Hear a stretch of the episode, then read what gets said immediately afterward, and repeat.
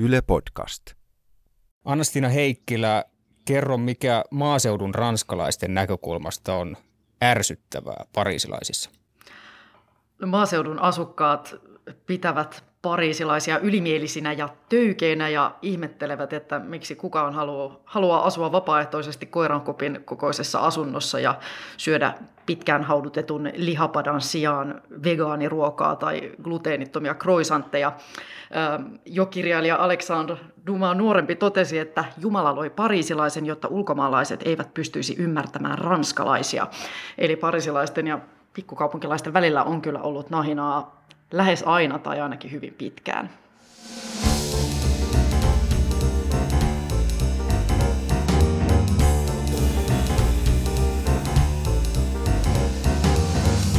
Koska kaikkialla maailmassa vastakkainasettelun aika ei ole ohi, me puhumme tänään vastakkainasettelusta suurkaupunkien ja periferian välillä Ranskassa – Minun nimeni on Pekka Vahvenen ja vieraani on tänään Ylen Pariisin toimittaja Annastiina Heikkilä.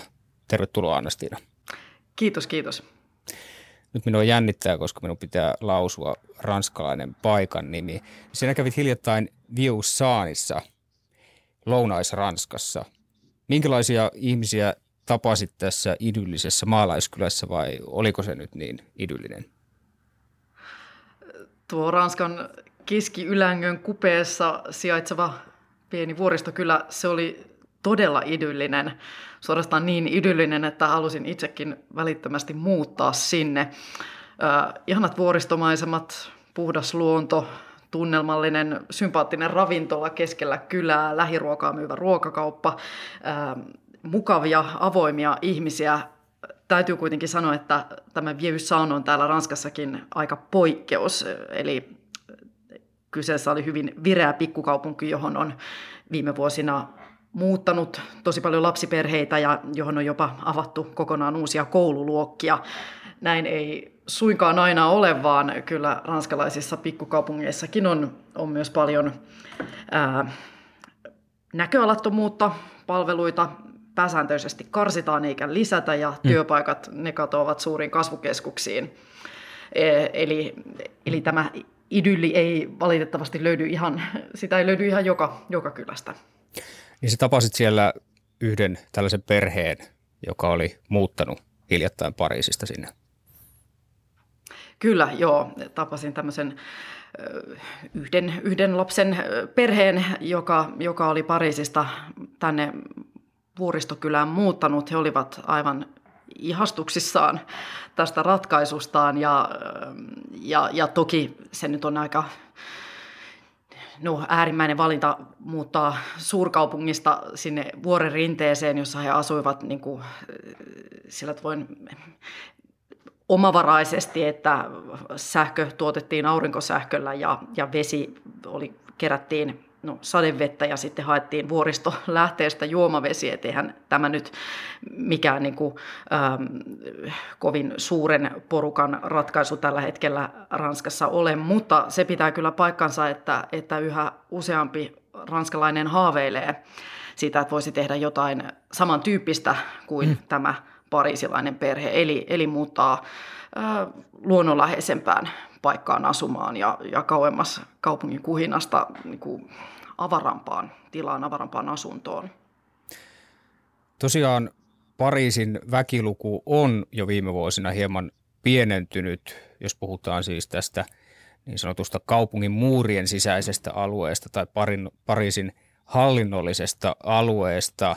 Tosin samaan aikaan Pariisin esikaupunkialueella väkiluvut jossain määrin kasvavat. Mutta voidaanko tästä päätellä, että Pariisin vetovoima asuinpaikkana vähenee ja jos, niin miksi se vähenee? Niin, no sanotaan, että Pariisissa on ehdottomasti yhä taikaa, vetovoimaa täällä valonkaupungissa, mutta yhä useampi on sitä mieltä, ettei, ettei tämä taika, se ei riitä niin kompensoimaan esimerkiksi kaupungin huimaa hintatasoa. Hmm. Eli tota, täällä perheasuntojen vuokrat ne nousevat helposti useisiin tuhansiin. Asunnon ostaminen ei ole keskituloiselle ranskalaiselle enää mitenkään mahdollista, kun yksi asuntoneliö maksaa täällä nykyään keskimäärin 10 000 euroa, ää, mikä on tehnyt, joo, niinpä. Se on Pariisi onkin noussut nyt yhdeksi maailman kalleimmista kaupungeista ja niinpä ne perheet, jotka täällä asuvat, ovat joko todella rikkaita tai sitten he asuvat todella ahtaasti. Eli ei ole sinänsä ihme, että moni pakenee täältä sitten Pariisin esikaupunkeihin tai sitten hieman pienempiin ranskalaisiin kaupunkeihin, niin kuin vaikka Lyoniin ja Tuluusiin. Ö, mutta niin, ja lisäksi vielä yksi tämmöinen uudempi ilmiö on myös saasteet ja lämpöaallot, jotka, jotka ihmisiä puhuttavat yhä enemmän. Sekään ei ole toki niin pelkästään Pariisin ongelma, vaan koskettaa muitakin isoja ranskalaisia kaupunkeja ja ylipäätään isoja kaupunkeja Euroopassa, mutta, mutta Pariisissa ongelma on ää, aika niin kuin konkreettisesti haistettavissa ja, tota, ää, ja etenkin lapsiperheet siinäkin tapauksessa – pohtivat, että olisiko mukavampi asua avarammin, halvemmin, puhtaammin jossain muualla kuin Pariisissa. Läntisessä maailmassahan siis tällainen niin kuin kaupunkilaisuus tai jopa suurkaupunkilaisuus on pitkään ollut hegemonisessa asemassa kulttuurisesti ja sieltä hegemonisesta asemasta minun kaltaiset maalaiset on määritelty lähtökohtaisesti junteiksi tai sivistymättömiksi, ignoranteiksi. Ja tämähän on edelleen sellainen stereotypia, joka poliittisesti korrektissa kulttuurissa on täysin sallittu. Ja, ja tämä kaupunkilaisuuden ylistys ja jonkinlainen maalaisten alas painaminen on liittynyt tietysti osittain siihen, että, että se on kansantaloudellisesti edullista, että ihmiset jättää kotipaikkansa maaseudun ja muuttaa työperässä kaupunkeihin. Mutta nyt ranskalaisten mielissä tämä maaseutu on ilmeisesti alkanut ää, näyttäytyä yhä ihanteellisempana paikkana. Ää, tutkimuslaitos IFOPin tänä keväänä tekemän tutkimuksen mukaan lähes 60 prosenttia ranskalaisista kaupunkilaisista haaveilee maalle muutosta. Annastiina, onko tässä jotain kulttuurista käännettä mielestäsi havaittavissa? Halutaan elää hippimäisemmin ja syödä lähiruokaa? No kyllä minä uskon, että kulttuurinen käänne on, on tapahtunut tai tapahtumassa. Siis varmasti jatkossakin suurin osa väestöstä tulee Ranskassa asumaan kaupungeissa, mutta, mutta kyllä täällä on nähtävissä myös ne vastareaktio. Ähm, niin, kuin, niin kuin sanoit, niin sitä varmasti selittää tämä tällainen yhteisöllisyyden autenttisuuden kaipuu, sitten joku halu palata vähän niin kuin mystisestikin omille juurille. Ää, sitä niin kuin, kuulen sitä täällä Pariisissa tosi paljon, se toistuu ihmisten puheessa, eikä tuo IFOPin tutkimustulos niin ole lainkaan yllättävä. Ja ehkä tässä on sitäkin taustalla, että nykypäivän pariisilaisilla on tällä hetkellä tuntuu usein enemmän yhteistä vaikka juurikin New Yorkilaisten tai tukholmalaisten tai jopa helsinkiläisten kanssa kuin sitten hmm. Ranskan provinssin kanssa. Eli äh, suurkaupunkien kulttuuri se on samanlaistunut ja se myös sen takia hieman kyllästyttää, että toki Pariisi on tosiaan Ranskan talouden veturi, täältä löytyy ne kovimmat työpaikat, mutta Ranska, se ei ole siltä, silti yhtä kuin Pariisi ja ää, entistä useampi ihminen jotenkin tuntuu haluavan vähän kapinoida tällä rintamalla. Mutta onko ranskalaisilla, jos nyt ajatellaan parisilaisia tai bordeauxlaisia tai marseillaisia, niin tota, onko niillä lähtökohtaisesti yleensä juuret maalla, kun Ranskassa kuitenkin kaupungistuminen tapahtuu huomattavasti aikaisemmin kuin Suomessa. Suomessa on yleensä sille, että, että melkein jokaisella on jossain määrin juuret maalla, koska täällä vasta toisen maailmansodan jälkeen tapahtui tämä kaupungistuminen, mutta tota, onko Ranskassa kuitenkin jonkinlaisia kontakteja aina kaikilla parisilaisillakin maaseutuun? No kyllä melkein, melkein kaikilla on ja no aika moni ranskalainen ehkä kokee tässä vähän sellaista skitsofreniaa, että, että on esimerkiksi itse äh, asunut hyvin pitkään Pariisissa, mutta äh, sitten äh, perhe on, on jostain muualta, mutta ei selkeästi esimerkiksi mistään yhdestä paikasta. Ja, ja aika moni, kenen kanssa tästä aiheesta on keskustellut, niin ei, ei esimerkiksi osaa ihan sanoa, että onko hän lopulta esimerkiksi pariisilainen vaiko ei. Että tota, et, et, aika harvassa ovat ne, joiden niin kuin perhe on ihan silleen sukupolvesta toiseen nimenomaan täällä pääkaupungissa asunut, vaikkakin on niin, että toki, toki Ranska, Ranskassa kaupungistuminen ja kaupunkikulttuuri on, on niin kuin vanhempaa perua tokikin kuin, kuin Suomessa, mutta että ähm, kyllä, kyllä täällä nyt jos vaikka ottaa tämmöisen presidenttivertauksen, niin ähm, nyt edesmennyt presidentti Jacques Chirac, joka oli Ranskan niin kuin todella suosittu poliitikko täällä etenkin sen jälkeen, kun presidentin hommat lopetti, niin hän oli, vaikka hän oli suosittu ehkä nimenomaan siksi, että hän kovasti ää, omaa, niin kuin, ää, tai hänellä oli hirveän vahvat kontaktit maaseudulle, eri puolille Ranskaa, ja hän arvosti vaikka ää, maaseudun erilaisia herkkuruokia, niin kuin vaikka ää, vasikan päätä ja muuta tällaisia perinneruokia, niitä niin kuin hyvällä ruokahalulla useissa niin kuin TV-pätkissä aina, aina söi ja muuta, niin tämä valloitti ranskalaisten sydämet, ja se on ehkä jopa ää, jopa välttämätöntä siihen, että Ranskassa saa niin kuin, ö,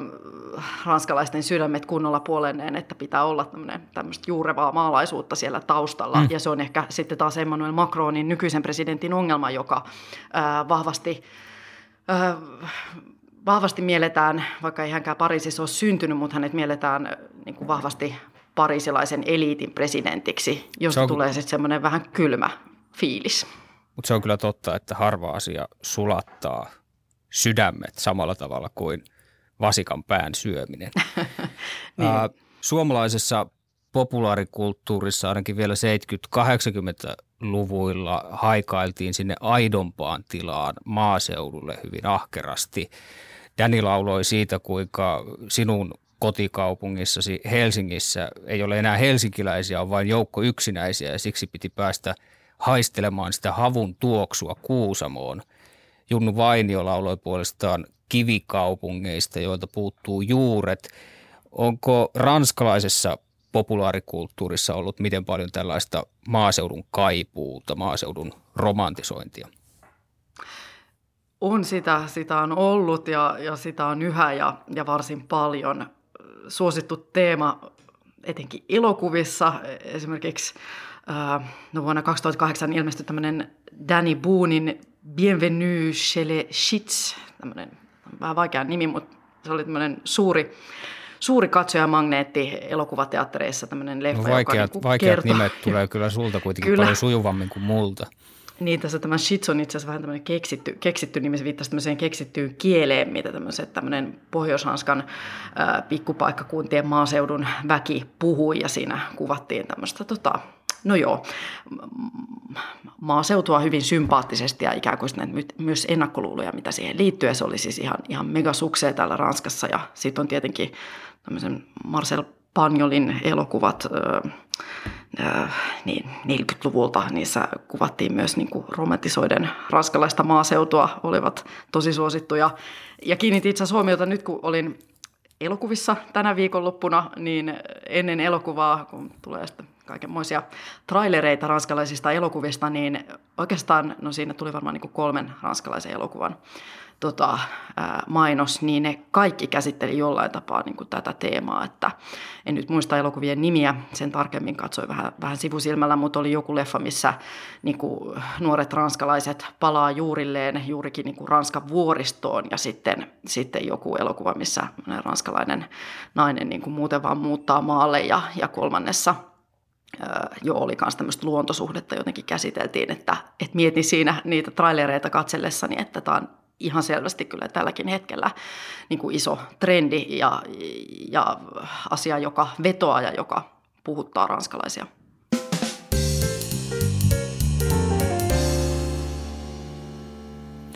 Tässä on nyt kaksi humanistia spekuloinut sillä, sillä että, että onko tässä nyt tapahtunut kulttuurista käännettä ja puhutaan kulttuurisista arvostuksista, mutta nyt on aika mennä sitten tarkastelemaan niitä tilastoja, että, että missä määrin muutosta on sitten tapahtunut, että onko ranskalaiset muuttaneet enemmän maalle tai, tai onko kaupungistuminen pysähtynyt. Tuossa jo käytiin läpi sitä, että Pariisissa, nimenomaan Pariisin hallinnollisella alueella, muuttotappiota on tullut viime vuodet noin 10 000 asukasta per vuosi. Miten sitten, jos tarkastellaan koko maan tasolla, niin miltä tämä kuva näyttää? No se näyttää siltä, että noin 100 000 ranskalaista vuosittain muuttaa niin kaupungeista pieniin kaupunkeihin tai maaseudulle tai pikkukyliin maaseudulle. Mm. No se ei tietenkään tarkoita, että kaupunkien väestö se vähenisi tai tyhjenisi tätä tahtia, vaan samallahan maalta muutetaan kaupunkeihin ja toisaalta sitten nämä pienet paikkakunnat kasvattavat väkilukuaan, ne muuttuvat kylistä kaupungeiksi – ja samaan aikaan ulkomailta on myös edelleen paljon tulijoita, etenkin tänne Pariisiin, mutta myös esimerkiksi Välimeren isoihin kaupunkeihin. Brexit-efektistä täällä puhutaan myös, eli Lontoosta etenkin muuttaa Pariisiin koko ajan enemmän, enemmän porukkaa, jotka myös sitten ostavat näitä mm. miljoona kämppiä. Heille, heille raha tai 10 000 euron neljöhinnat eivät, eivät, ole, eivät ole ongelmia. Mutta ilmeisesti on vähän tulkintakysymys, että onko kaupungistuminen pysähtynyt Ranskassa vai ei. Kaikki on kiinni siitä, että mitä me, miten me tulkitaan urbaani alue tai kaupunki. Joo, joo, se on kieltämättä se ei ole ihan, ihan niin kuin yksinkertainen kysymys vastata, että täälläkin on, on hieman tai hyvinkin erinäköisiä tilastoja samasta aiheesta tehty, että, että tota, liittyy siihen nimenomaan, että miten, ää, miten kaupunki määritellään. Että ranskalaiset tutkijatkin ovat tästä jossain määrin erimielisiä ja on nyt lukenut aika paljon sellaisiakin tutkimuksia, jossa tutkijat sanovat, että kaupungistumisen vauhti ylipäätään on yliarvioitu Ranskassa, kenties Euroopassakin, koska näitä niin kuin tilastoidaan hieman harhaanjohtavasti näitä tota, haja-asutusalueita, mutta että, mut et niin, kyllähän Ranska siis on aika tiheään asuttu maa, että, että täällä tämä on niin suurin piirtein Ranska on saman kokoinen, kokoinen maa pinta-alaltaan kuin Suomi, mutta täällä asuu 60 miljoonaa ihmistä, kun Suomessa meitä on vajaa 6 miljoonaa, että kyllähän siitä nyt tietty voi päätellä, että eihän täällä sellaista aivan niin kuin asumatonta aluetta nyt ihan siis valtavasti ole. Hmm. Mutta katsotaan sinne Ranskan maaseudulle vielä vähän tarkemmin. Siellähän ei tosiaan aina ole niin idyllistä ja niin leppoisaa kuin ehkä, ehkä tuota voisi ajatella ja ehkä niin kuin nämä sinun kohtaamiset tässä hiljattain tässä upeassa ja vaikeasti lausuttavassa Lounais-Ranskan kaupungissa tai kylässä olivat. Kerro vähän siitä, että miten huonosti noin keskimäärisellä maalla, Ranskan maaseudulla menee. Hmm. Kyllä maaseudulla on täälläkin paljon suoranaista hätää, eli maanviljelijöiden itsemurhaluvut esimerkiksi, ne ovat ihan hurjia. Ja toisaalta esimerkiksi syrjäseuduilla asuville nuorille on tutkimusten mukaan kasautunut paljon erilaisia taloudellisia ja sosiaalisia ongelmia. Eli sosiaalisten verkostojen, koulutuksen, työpaikan löytämisestä on tullut monelle yhä vaikeampaa. Mutta hirveästi tästä mm, niin kuin pikkupaikkakuntien pahoinvoinnista ei ole Ranskassa puhuttu, tai ei mielestäni ainakaan riittävästi. Se on hautautunut ikään kuin näyttävämpien ongelmien, kuten nyt vaikka terrorismin ää, mm. taakse.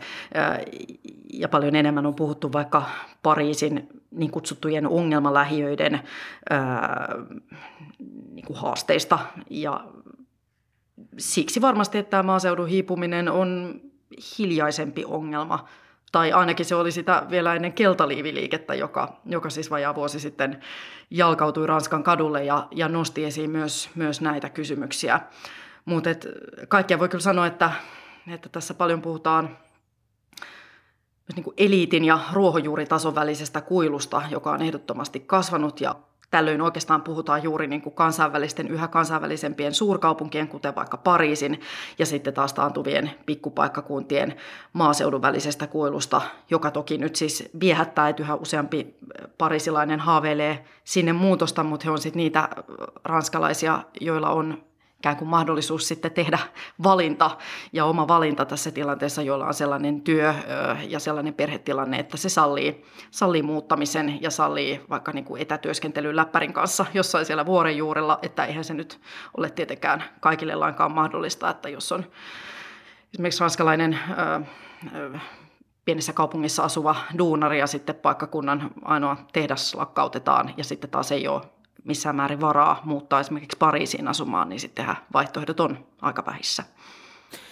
Aivan. Niin missä määrin sä uskot, Anastina Heikkilä, että keltaliiviliikkeen nousu ja toisaalta Marin Le Penin kansallisen liittouman suosion nousu on nimenomaan tällaista eräänlaista periferian vastaiskua tai, tai niin kuin kulttuurisotaa maaseudun ja kaupungin välillä?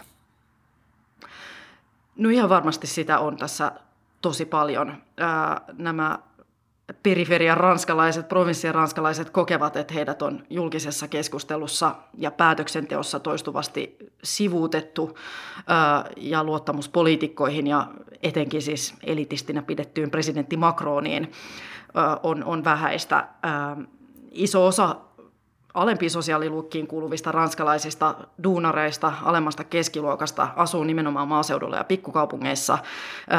Ja, ja sen takia talouden rakennemuutos, tehtaiden lakkauttaminen, se on kirpaissut juuri heitä. Voidaan siis puhua globalisaation häviäjistä, käyttää tätä termiä jälleen. Ja on tosi kiinnostavaa, että keltaliviliikkeen kannattajien maantieteellinen kartta, jos sitä tarkastellaan, niin se osuu lähes yksi yhteen nimenomaan Marine Le Penin presidentinvaalien 2017 äänestäjäkartan kanssa. Ja onko tämä sitten tämä, on... onko, onko tämä sitten tämä kartta, miten yksi yhteen ikään kuin ruraali versus urbaani kartan kanssa? Joo, siis se on, joo, kyllä, sen tein. Äh, on poikkeuksiakin pikkupaikkakunnissa, mutta voi niin kuin karkeasti sanoa, että Marine Le Penia äänestettiin pikkupaikkakunnilla ja maaseudulla ja sitten taas Macronia suurissa kaupungeissa. Ja tuntuu, että tämä jakolinja kulkee yhä vahvemmin tässä. Et tota, ja tuntuu myös, että, että juurikin tätä ärtymyksen suuruutta ja, ja, ja tämän kulttuurisodan tai jakolinjan syvyyttä, sitä ei ole oikein täällä pääkaupungissa Pariisissa tähän asti tajuttu, että tämä keltaliivikriisi kyllä niin kuin, äh, herätteli täällä ihmisiä ja myöskin istuvaa presidenttiä. Mm. Anteeksi, että puhuin moukkamaisesti päälle. Ylen viime viikkoisen kyselyn mukaan selvästi yli puolet suomalaisista on sitä mieltä, että valtio pitää aktiivisesti hidastaa kaupungistumista. Onko Ranskassa samanlainen tahtotila? No näin voi, näin voi sanoa, vaikka ei, niin kuin tuossa tuli jo sanottua, niin tietenkään maita nyt ei voi ihan suoraan verrata, kun, kun Suomessa on niin paljon vähemmän, vähemmän ihmisiä. Mutta kyllä täällä on etenkin viimeisen vuoden aikana vaadittu painokkain äänenpainoin esimerkiksi palveluiden palauttamista haja-asutusalueille. Ja presidentti Macron hän piti keväällä keltaliivimellakoiden seurauksena – linjapuheen, jossa lupasi esimerkiksi turvata maaseudun palvelut, lopettaa sieltä niin kuin sairaaloiden ja koulujen lakkautukset ja vahvistaa alueiden päätösvaltaa. Ää, eli, eli kyllähän, kyllä tässä nyt selvästi liikkumista tässä suhteessa tapahtuu. Ranskassakin toki nyt viimeiset vuodet ja viimeiset vuosikymmenet on tehty sellaista politiikkaa, joka on ollut hyvin niin kuin kaupunkikeskeistä. Että, mm. tota, ja nyt, että, on siis, niin kuin, nyt on siis käynnissä eräänlainen maalaisten vastaisku. Niin, ainakin pientä korjausliikettä, näin voi sanoa. Että tota, ja kyseessähän ei ole millään tapaa pelkästään ranskalainen ilmiö, vaan Brexitiin liittyen puhuttiin ihan näistä samoista jutuissa, jutuista ja Suomessakin perussuomalaiset ovat keränneet kannatustaan niin, kuin, niin kutsut, kaupunki, kaupunkien reuna-alueilla, eli, eli hieman niin kuin vastaavissa paikoissa kuin Ranskassakin kansallinen liittooma. Ja, ja sekä Ranskassa että Suomessa että Britanniassa että Yhdysvalloissa on toisaalta nähty, kuinka maaseudun ja näiden reuna-alueiden äänestäjillä voi olla hyvin ratkaiseva merkitys vaalitulokselle. Kiitoksia oikein paljon Anastina Heikkilä. Kiitos. Tämä on Mistä maailma puhuu podcast. Minä olen Pekka Vahvanen ja sanon nyt heissuli vei.